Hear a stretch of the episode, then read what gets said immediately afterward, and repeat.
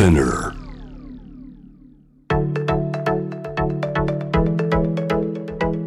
伊藤忠 Dear Life, Dear Future Brought to you by 伊藤忠 SDGs スタジオ伊藤忠 SDGs スタジオからシェリーがお送りしています Dear Life, Dear Future ここからはゲストと一緒にお送りしていきます今回お迎えするゲストはモデルタレントの井出上漠さんですこんばんはこんばんは。よろしくお願いします。よろしくお願いしま。ますはじめまして。はじめまして。よろしくお願いします。今日めちゃめちゃ楽しみなんですけれども、私も楽しみです。あ、本当ですか？はい。もうテーマがですね。はいもう私の得意ぶ得意というか得意分野みたいなものなので。あら、はい。嬉しいです。いろいろ話してもらえるの。はい。さあ、えー、バクさんですけれども、今何歳ですか？今19歳です。19歳ってことは、はあのちょうどちょっと不思議な年齢の人ですよね。そうですねと突然 4月から突然あなたははい成人ですって言われた人だし。そうですそうです。ねそうです。はい。そうか。なんかどんな気持ち？いやもう実感は全くなくてうんなんかそれこそやっぱりいろんなところで成人を迎えてどうですかとか言われるんですけどやっぱり私の中では二十歳からが成人で、うんそれこそお酒を飲める年になれば成人っていう感覚だったので、うんすごくなんかそのお酒は飲めないのにうん成人を迎えたっていうこの感覚が慣れないそうか。ので、私の中ではまだ成人じゃじゃないと思ってます。ああ、はいなるほどね。ちゃんとお酒が飲める年になってからうん成人と思うようにしようかなみたいそうかそうかな感覚ですね。じゃあはいそんなにそこはこうなんかこう意識してないというそうですねか。全然意識せずってう感じんそうなんですね。はいあの井出上さんがこうジェンダーについてはいいろいろ意識するようになったのっていつぐらいですか？ジェンダーはもうそれこそ私はちっちゃい時からうんうん。プリキュアが好きで、へえ。でもう可愛いお人形が好きで、うん。で保育園の時とかも結構女の子たちとうん。おままごとをしたりとか、リカちゃん人形で遊んだりとかっていう性格の子だったんで、そのもう本当そのまま過ごしてたんですけど小学校高学年ってこう、うん。男女の区別ってあるじゃないですか、はいはいはい。体育着替える前にあの教室分けられたりとか、うん。で私はもちろん区別というのは大切だと思うので、うん。なんかその中で男子に分けられた時に、うん。こう男子の中で浮いた存在になってしまったんですよね。いつも女の子といたので、うんやっぱ男子がこうちょっと変わった目で見るようになりそれでこうまあ高学年小学校の時ってこううん。思ったこと口にするじゃないですか、うん。小学生って。だから私はまあ普通にこう存在がちょっとこう浮いてたんで気持ち悪いとか言われるようになってしまってなんかそれでその時の私はまあ心も未熟でしたから、うん。すごく思い悩んでしまって、うん。そこから自分って何なんだろうとか調べたりとか自分ってもしかして性別変わってるものなのかなとかうんうん。意識するようになりましたかね。えー小はい小学校高学年になるまではそこの違和感というか自分の普通と人の普通が違うとか、うん。そういうことはそんなに思わ。全然考えてなくて。普通に髪も長かったですし、うん。それこそ好きなことを好きなだけしてもう普通の子供っていう感じでしたね。そうなんですね。じゃあ、はい。そういう意味で言うとはい。例えば、家庭環境的に、はいなんか男の子なんだからこうしなさいとか、はい。女の子はこうしなさいみたいなのをあんまり言われないえっとお家だったんですかね。う。ちはうん。母子家庭で姉が一人と母と私の3人家族なんですけへどー結構こうなんだろう男らしさみたいなものに触れてこなかったっっていうのもあるんですけどでもお母さんは全然、あの好きなことを好きなだけさせてくれるお母さんだったので、うん。お母さんがこうしなさいああしなさい男らしくしなさいっていうことはなかったんですけどやっぱり世代のあの違いっていうのもあって、うん。おじいちゃんおばあちゃんはやっぱりどうしてもその私が可愛い服を着たりとかお人形で遊ぶというのを好まなかったですね。うん。はい。小学校の高学年になって、周りから、まあ、ちょっとそういうね、はいひどい言葉を言われたりとかして、なんか自分の中で変わったこととかありました？めちゃくちゃありました。うん。もう髪はいつもお母さんが切ってくれてたんですけど、初めてあの私美容院に連れてかれて髪を切るの泣いて嫌がるぐらい。泣いてうん。もうあそこの辺泣いて走り回るぐらい嫌へでずっと長い髪が良かったんですけどその初めて人に気持ち悪いっていうことを言われてじゃあどこが気持ち悪いんだろうとか初めて自分を客観視したんですよね。うんで小学高学年小学校の高学年ってあんまり自分を客観視することってあんまないじゃないですか、うんうんだからそこで初めて自分を客観視してじゃあなんで気持ち悪いと思われるんだろうと思った時に、男の子なのに髪が長いからって思ったんですよ。うん。ですごく可愛いものも好む性格だったのでもう服装もなるべく一般的な男性って言われてる服装をしたりとか髪を短くしたりとか、はい、もうとりあえず私小学4年生からずっと美容が大好きで美容を学ぶことがもう自分の趣味だったんでなんかその中で美容ってすごく容姿を変えてうん。それで中身を輝かせるものじゃないですか。ななんかその中でこう好きなものをまとえないとかうん。好きな髪型で入れないっていうのはストレス。そうですね。今でもきっと辛いと思うんですけど、うん。それが小学5年生の時の私はもう多分ほとんどうつ状態で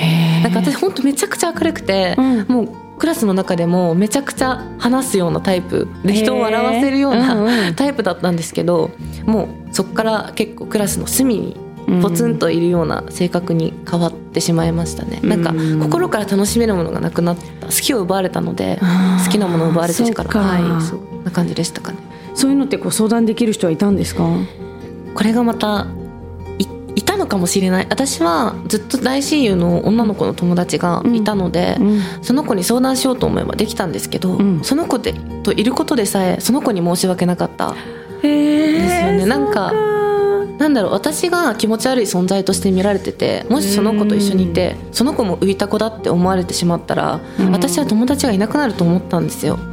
だからその子とは今は和解してますしとても仲良しなんですけど、その時の私はもう男の子といることしか自分を守ることができなかったのでなんかそうですね。しかもお母さんにもやっぱ言えなかった母子家庭っていうのもあって。心配させたくないから。そうですね。なんかそのずっと働きっぱなしだったんで、その仕事の方で悩んでることもやっぱりそんな大きいか家じゃないから、うん。やっぱ分かってしまうし、うんうん。その中で自分の学校の出来事をああだこうだ言うこともなんか嫌でした。うーん ねえいやもうなんかすごい全然違うけど、全然違うし私がこれを言うことでなんかもしあの井手上さんのなんか経験をちょっとか過小評価するようにしちゃったら本当ごめんなさいなんですけど私もう4年生の途中で日本の学校に入ってそれまではい。アメリカンスクールででもうすごい活発でもうすごいもう人を笑わせるのが好きだったのが、やっぱあんまり発言女の子が静かにしなさいみたいな、なんかあんまり目立つのはなんかあの子何みたいな空気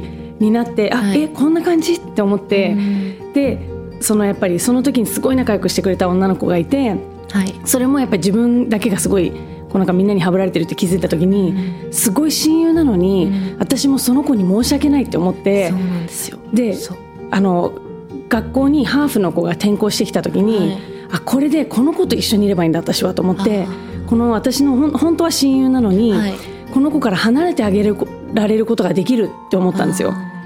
で後でまあもちろん後に大人になって連絡した時に、はい。すごいそれは自分は悲しかったって仲良しだったのに、その離れたのが悲しかったってでも私はすごい変な正義感で、その子私が一緒にいることでその子がなんかこうチャリティーじゃないですけど私のために頑張って友達でいてくれてるって勝手に思っちゃって、なんか子供の時ってそういうのあるんですあよね。よね。素直に友達にありがとうって思えばいいのに、変になんか気使っちゃって。そうなんですよ。なんか学生社会だからこそみたいなところもあると思うんですよ小さい世界だからね。ね今こう社会に出てみたらそんなこと気にしなくても逃げれる場所っていっぱいあるし、そうなの。でもあの空間教室の空間の中でやっぱ逃げる場所ってどうしてもないからうん。で小学校の頃ってやっぱ自分を守ることで精一杯だと思うんですよね。周りに合わせることが全てって思いがちで。うん。だから私もそうするしかなかったで今の学生ちゃんに本当に言ってあげたいですよね。そうなんですよ。全然それが全てじゃないから。学校は本当に人生でいると思うもうい一つまみ一瞬だから。本当にそう。大人になったら好きな人と友達になれるし、そうなんです。嫌いな人と離れることができるんだよっていう、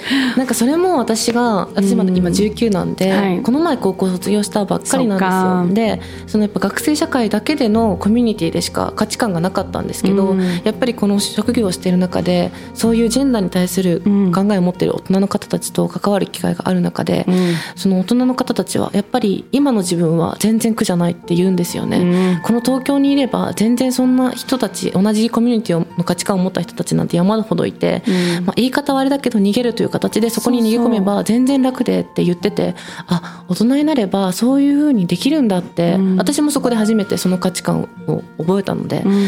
あなんか学生社会だからこそっていうのもあったのかなって思ったんですよね。そうですよね、じゃあまあ高学年で髪を切って見た目とか服とかもあえていわゆる男の子みたいなイメージに合わせてはい。自分らしい服とか見た目じゃなくはい。なんかちょっとこう演じるようになるというか。そうですね。偽った自分で生きるようになりました。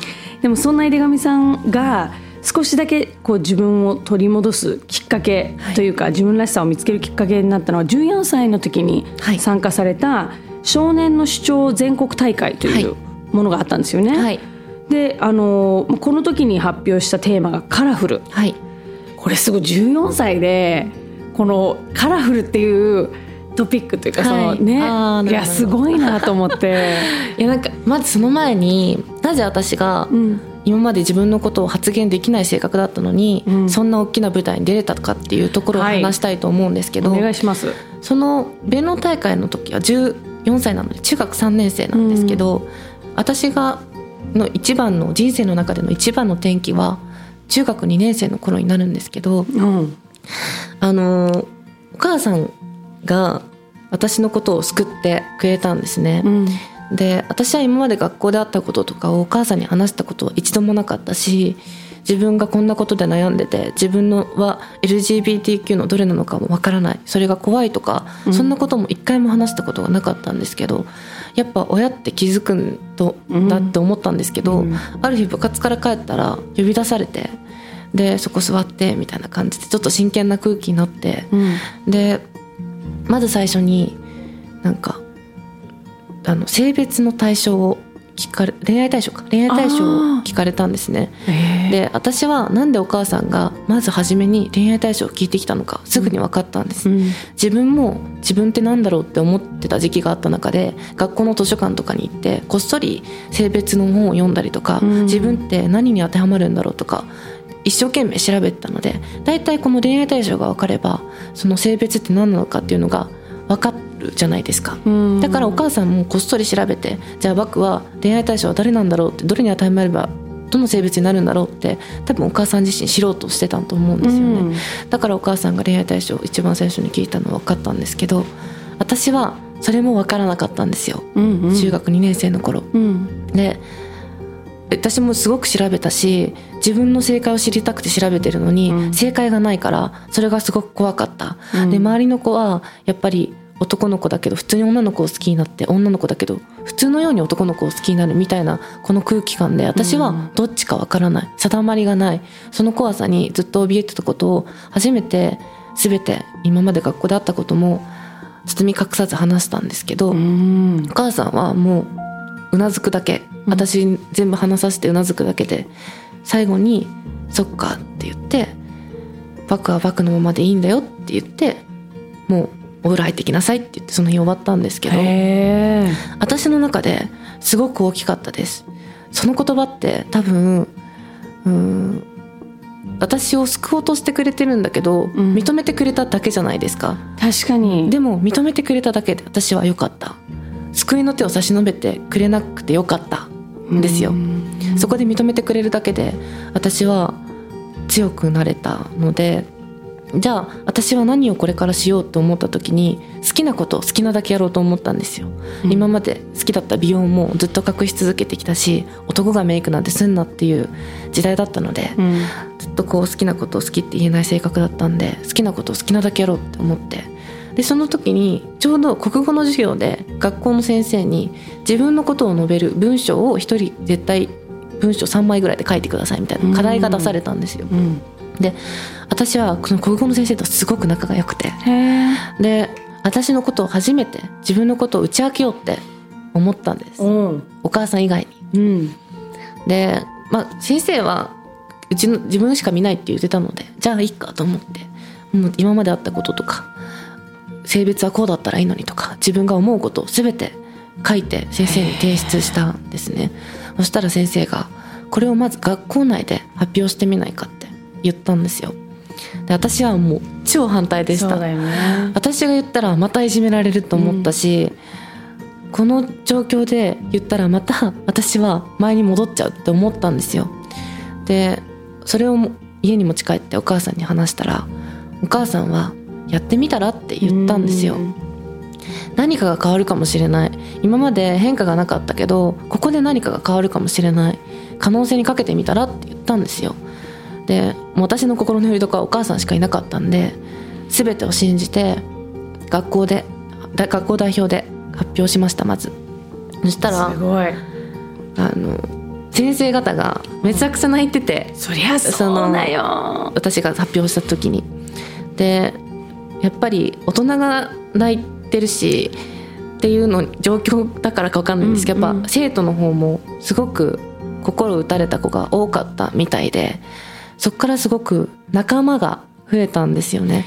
で今まで親友だった子もずっと同じ学校だったんで、うん、その子とも和解それそれがきっかけで和解できましたしそんなことがあったんだって知らなくてごめんって言って和解できましたしなんかすごく応援してくれる人が増えたんですね。でそれで初めて私島根県の沖ノ島諸島っていうちっちゃい島出身なんですけどまずそこの島の大会があったんですよ弁論の大会って。で島で発表してでそこで1位を取ってから県大会に行ってで県大会でも1位を取らせていただいてすごいね。中四国ブロックっていうあののがあってそこでも、えーと、選ばさせていただいて全国大会に行ったんですけどもう全国大会まで行くと怖いものがなくて私からしたら。そっか、はい、成功体験積んでるからね。そうなんですよ。で私が大会を上り詰めていけば行くほどやっぱ応援してくれる人が増えて島の人みんなが応援してくれるようになって私のちょっと前までの人生だとありえなかったんですよ、うん、否定されてた人なのに今応援されてるっていうこの活力がもう私は全て怖さがなくなった。でそこで私は全国大会でそれで、えっと、文部科学大臣賞を頂いて全国で2番をいただいたんですけどすごいね。なんかその経験って今でもすごく大きい。なんかいろんなことを始めなんか新しいことをやってみようってなった時もなんかやってみようってなれるのはやっぱりその経験があったからそれが勇気につながってるっていうのも、うん、自信につながってるっていうのも今すごく感じますし、うん、でもそれってやっぱりお母さんがいなければ始まらなかったことだから、うん、すごくお母さんには感謝してますね。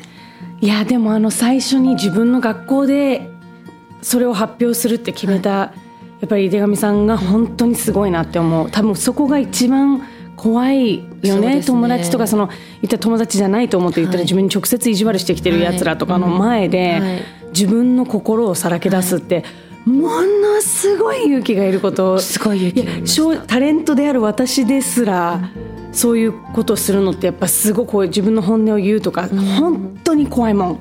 怖かったですね。14歳でね、はい、いやすごい。本当にすごい。あの普通になんかあのただのお母ちゃんとしてなんか 偉いね。ありがとうございます。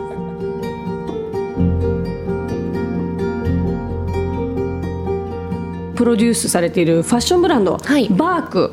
これも私らしく僕らしくっていうのを意識してるんですか？そうなんです。なんか今回私バークっていうブランドを立ち上げるにあたって、うん、どうしてもこのま服って鎧じゃないですか、うん、でどっかで性別をうん壊してしまっているところって服ってあると思うんですね当事当事者の私が思うこととしては。うんうん、でやっぱりこの服を買いに行った時も店舗で男性と女性は分かれてるじゃないですか。で私はどっちも着るんですよ。うん、なのでこのどっちも足を運びたいんですけどなんかやっぱりこうどっか周りの目が気になってしまったりとかっていう方ってすごく多いと思うんですね。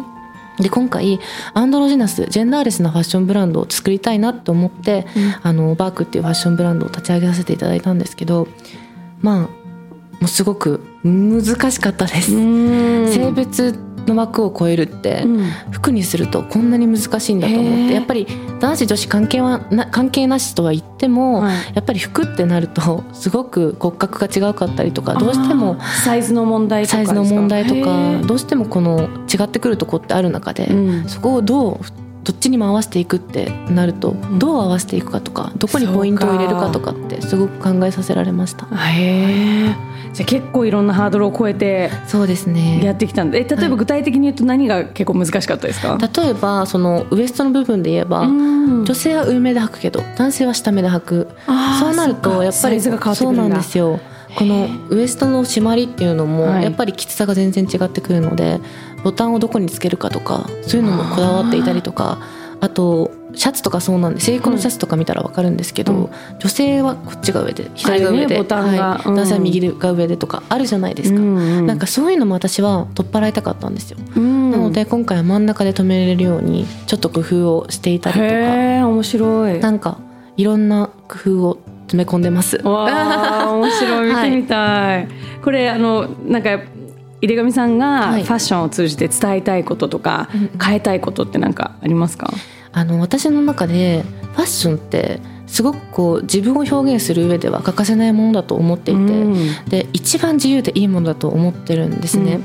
でだけどどっか礼服だったりとかうん。制服だったりとか、まあ、お着のお着物もそうですけれどやっぱり性別を分けてしまっている中であのどっちを着たいっていう人もいるかもしれないけどどっちを着たらいいか分からないっていう人もいるんですね。で私はそっちのタイプだったんで、うんうん。なのですごくこう例えば礼服とか求められて礼服を着てくだ着てきてくださいって言われた時にどっちを求められてるんだろうってうんうん思うんですよねやっぱり。そうか、はい、だからやっぱりこのどっちにも対応できる服って、うん。私の中では救いだった。でそれが欲しかったうん。ので、その中でやっぱりバーグっていうのは、フうん。ァッションの枠を超えてやっぱりこのどちらかで区別してしまっている服をどうにかどっちにも着れるような服を私が作ってやっぱりその服ってなんかなんだろう服が作られただけでメッセージ性があるというか、うん。救われる人っているのかなとかなんか今回その SDGs にありますようにジェンダー平等を実現しようって中でやっぱ2030年までにジェンダー平等を実現化しているって考えたらばやっぱり服からうん。変えるっていうのも一つの手なのかなと思って受け皿があるよってことですよね。そうですね。あなたにもちゃんと選択肢があるよっていうことでそれこそ昔お母さんに言われたようにはい。認められてるって私の存在私は私のままでいいんだって、そうですね。洋服を通して認めることに認めてあげることになりますよね、はい。い、ろんな人を、なんかこういうブランドが出て例えば私以外にもこういうブランドがもっともっと増えていけば、うん。私は今ある学校の制服だったりするものもやっぱり今はスカートとスラックスで分かれてますけど多分私が思う未来ですよ。私が想像する未来の中では、そればそれで言えばやっぱ2030年には制服も5種類ぐらい出ていてそこから選べる制度が出てると思うんですよ。で今うん。女性用男性用って言われる制服も、はい。タイプ1タイプ2タイプ A タイプ B っていう風にうん。なっていると思うんですね。うん。ですごく選択肢のある世界になっていてほしいので、ねえやっぱそのね第一歩としても、うんこのブランドはすごくあの作ってよかったなって思ってます。今あの制服の話出ましたけど、はい男女別のはい学校の制服についても結構昔頑張ったんですよね。頑張りました。これこの話すごい興味ある私。すごく頑張りました。あのある、うんここれ高校生の時の話なんですけど、こう私は学ラン着てたんですけど、うん私は正直学ランでよかったんです。あそうか。私はせあの別に逆学ランに違和感があるっていう性格じゃなかったので、うん全然良かったんですけどうちの学校結構進学校で、うんその他校からだ、えー他の県から集まってる子が多くて、その島って言ったんですけど県外から来てる子が8割で成り立ってる高校なんですね。ですごくいろんな多様性が溢れている学校の中で、うんやっぱりジェンダーに悩みを持った人がめちゃくちゃ多かったんですよ。めちゃくちゃ多くて。で私は高校の時はめちゃくちゃオープンだったんで、うん自分はこういう人だよキラキラしてるでしょっていう性格だったんで、あの自分に打ち明けてくれる子がすごく多くてその中でめっちゃ多いと思って、うん。である女の子がその生物学的に女の子が、はい。心は男性で、うん。スカートを着る履くのが嫌だってん。私に言ってきたんですね。ですごくどうしても恥ずかしいと。うん。で恋愛対象も女の子なので、うん。やっぱり男性として見られたいのに、うん。スカートのせいでかっこよく決まらない、うん。でこれがすごく恥ずかしいって言ってたんですね。うん。でその気持ちはどこか少しわかる気がして。でこれってどっかで変えなければうんこういう人たちがずっとずっと増えていくと思ったんですよ。で、うん。SDGs ってありますけど、うん。今小学校とかもやっぱりその人生ゲームをかけて SDGs を学んだりとか、うん。結構ちっちゃい時からもう SDGs は何かって浸透してるじゃないですか。うん。でその中でその SDGs にジェンダー平等っていうのが入っていたので、うん。私はすごくそれが救いでジェンダー平等を実現この世の中が実現しようとしているなら、制服は変えられると思ったんですよ。うん。でまず私たちはチームを組んで校則を変えようっていうチームを組んだんですよ。うんうん。でその中でやっぱりどうしても先生とは向き合わないといけなかったのでまずこう先生にアンケートを持ちかけて生徒にもアンケートを持ちかけて制服を見直しをしたい。どう思いますかっていうアンケートをしたら変えてもいいと思うっていうのは生徒は8割だったんですけど先生は答えてくれなかったんですよ。出た。そう。でやっぱり悔しかったあね。それ程度なんだっていうなんか生徒の気持ちとしてはあそういう感じなんだっていう。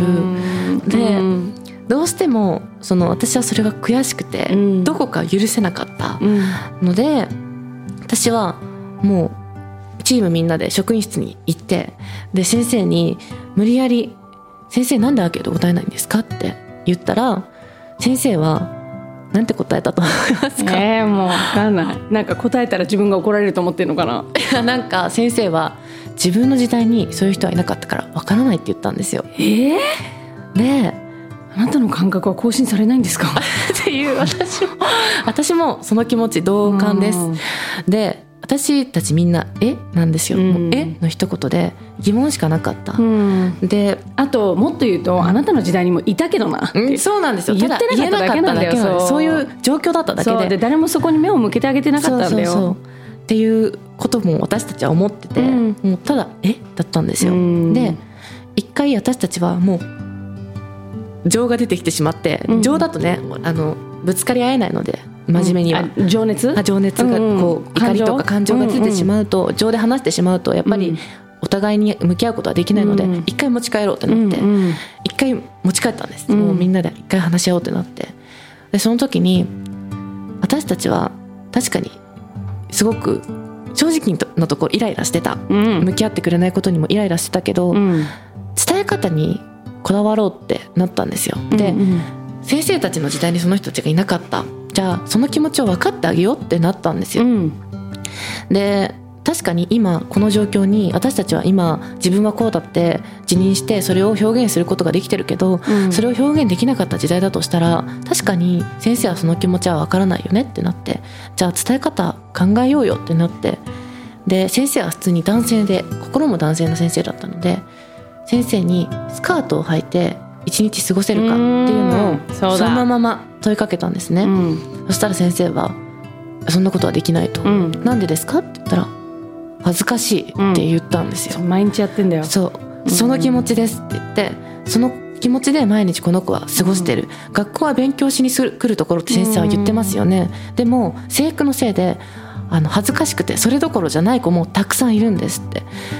それを一回考え直してくれませんか？って言ったらその先生が、えー、と職員会議で話を出してくれて、うん、でやっぱすぐには変わらなかったんですよね、ね、やっぱり多分県の方にも話を行かなければいけないし、うん、校則が下りるっていうのは、うん、だからすごく長い期間を得て高校3年生の時にやっと変わりました。選択式になりました。男性用女性用っていうのがタイプ1、タイプ2になって選択してくださいっていうふうになりました、うん、いやすごい。素晴らしい、うん、今ね結構そういう学校がちょっと増えてきて。ますよね。そうですね。すごい嬉しいです。なんかそうこのこの制服の話になると、はい、やっぱりこうどうしても LGBTQ とかそのジェンダーとか、うん、あの性自認とかそういう話になりがちなんですけど、はい、なんか私は言ったら生まれた時の性と心の性も合致してるし、はい、あの異性愛者だし、だけど私中学の時にスカートを履くことが死ぬほど嫌で、ね、もう本当に何とかしてズボン履けないかって、うん、なんでなんだなんでなんだって母親にも言って、はい、でももうしょうがないこれはもうこういうもんだからっていうのでもうすっごい嫌だったんですよ制服着るのが。もう毎日制服から着替えて家に帰るみたいな。制服を着てる姿が本当に嫌で、だからこれって自己表現の話であって別になんか LGBTQ とかジェンダーの話にすると人口の1割じゃないかみたいなことを言う、考えられる方もいらっしゃると思うけど、その1割以外の人たちも、その自分の自己表現として、そのタイミングは私は違うっていう人も俺は今違うっていう人もいるわけだからその自由に表現できるようにするっていうことが、本来一番みんなが生きやすい世の中じゃないですか。すねはい、いましたしかも学校に。その性別あ制服の制度を変えてから、うん、あの普通に性自認は、えっと、性別学的に女性で。で、うん、性自認も女性なんだけどあの制服はスカートが嫌だった、スカートが嫌だからパンツにした子もいたので、うん、本当にそういうことだと思います。してたよ私、うん。絶対中学も高校も、うん。そう。だけどねここはやっぱりなんかこういうもんだからって大人たちは言うのよね。いやでもそこによく戦った。でこうちゃんとつながあの伝わるような言い方をみんなで考えてねやったのすごいすごいなと思います。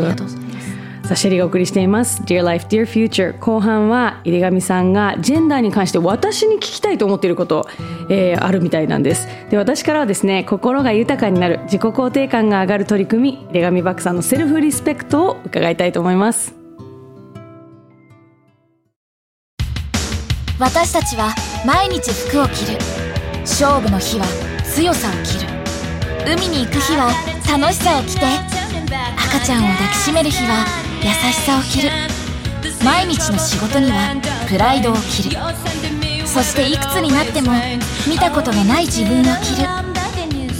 服は私たちを包む未来だから。こうありたいと願う未来だから。間違ってもいい。失敗したっていい。私たちは自分たちの意志で未来を着替えられる。未来を試着しよう。伊藤忠商事。インドネシアサルーラ地熱発電の蒸気の音。その蒸気は水に帰り地中深く戻っていく。そんな再生可能なエネルギーは街に明かりを灯し続けます。三方よしから続く SDGs 伊藤忠商事。世界中から持ち寄ったこの星の難問たち SDGs テーマもバラバラだけれどとても大切な宿題の数々。だから一人一人が自分ごとにできないと何も始まらない。そう考える伊藤忠商事が自分に合った SDGs に出会える場として東京青山にオープンした伊藤忠 SDGs スタジオでは SDGs に関するさまざまなイベントを展開中です。私が夢中の SDGs 始まる。伊藤忠 SDGs スタジオ。